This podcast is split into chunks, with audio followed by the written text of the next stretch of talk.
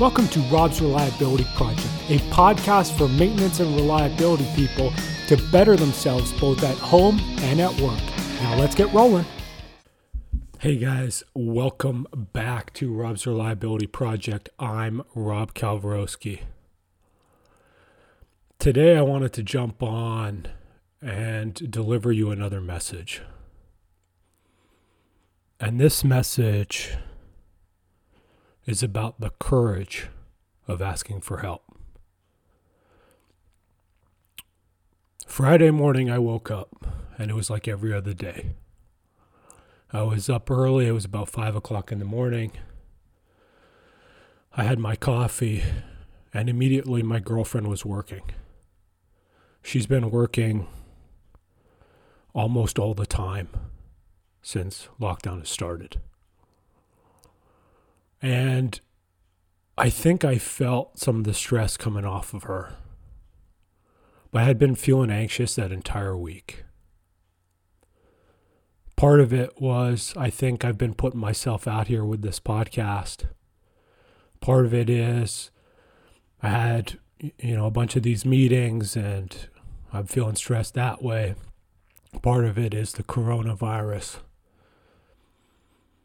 And part of it is this element with myself is this new relationship. And we talked about it. I talked about it with my coach on Wednesday. And what we wanted to reinforce was trust. Because over this last month, I've had periods where I felt good, but they've always been followed by these periods of darkness. And Friday went pretty well. I mean, I felt anxious all day.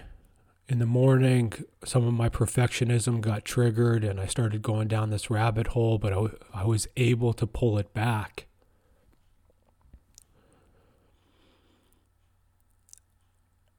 And then we had our happy hour. And if you weren't on it, it was a great time. We had some I had some beers, everyone else had some drinks, we had some fun, we talked, we hung out. And it was all good. And I left that happy hour. Then I decided I'd go for a walk. I wanted to get outside. And then everything came rushing back. I was walking down the street, and all the feelings came rushing in. You're not good enough. Why is this taking so long? You're never going to be good enough. What do you have to look forward to? You should kill yourself. You should kill yourself. It's the only way to make these feelings end.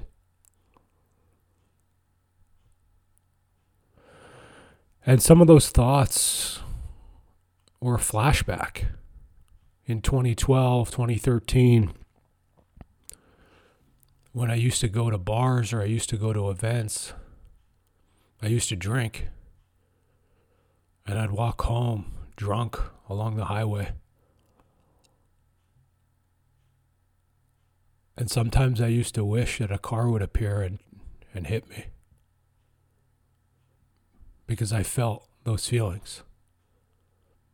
And as I was walking on Friday, those feelings came rushing back and I didn't know what to do. I was shaking. I was on the street. I was shaking. I pressed my palms against my head. I started rubbing my head. I, I was hoping that I could get some sort of physical reaction to myself to just make those feelings stop. I didn't know what to do. And then I remembered. Remembered my coach telling me that if I ever get in these periods of darkness that I can ask for help. I can call her and I can ask for help. I remembered what I told you in a newsletter and probably before on this podcast is if you ever feel this bad, reach out to me. And I know, I know I'm not in the right mental health space to help you. But I will be able to connect you and I will connect you with somebody who can help you. I promise. And so I was walking down the street, my palms pressed against my head, and I remembered those things. And I pulled out my phone and I looked at it. And I didn't want to call her. I didn't want to call my coach. I didn't want to call her. I didn't want to disturb her on a Friday evening. I didn't want to interrupt her weekend. I didn't want to appear weak or appear out of control. There's shame.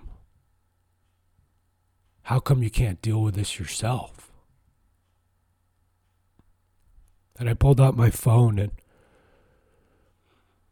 my finger hovered over the call button. And I kept at, and I kept saying, I don't I don't know what to do. I don't know what to do. I don't know what to do. I just want this to be over.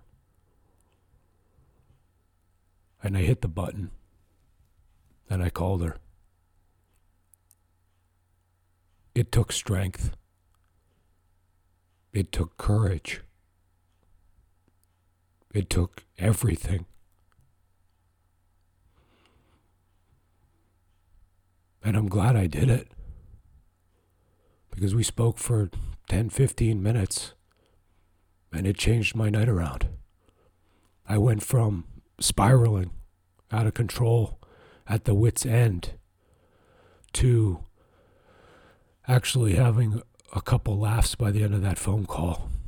And I know I wasn't out of the woods, and I may still not be out of the woods today on Sunday morning, but it changed my day.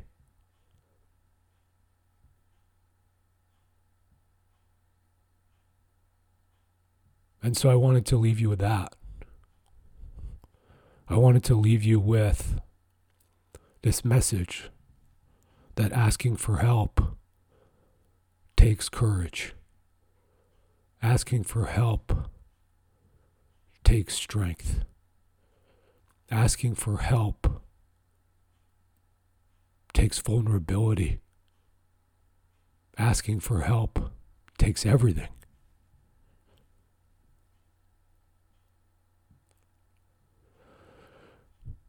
And I wanted to say that for all you out there who are listening.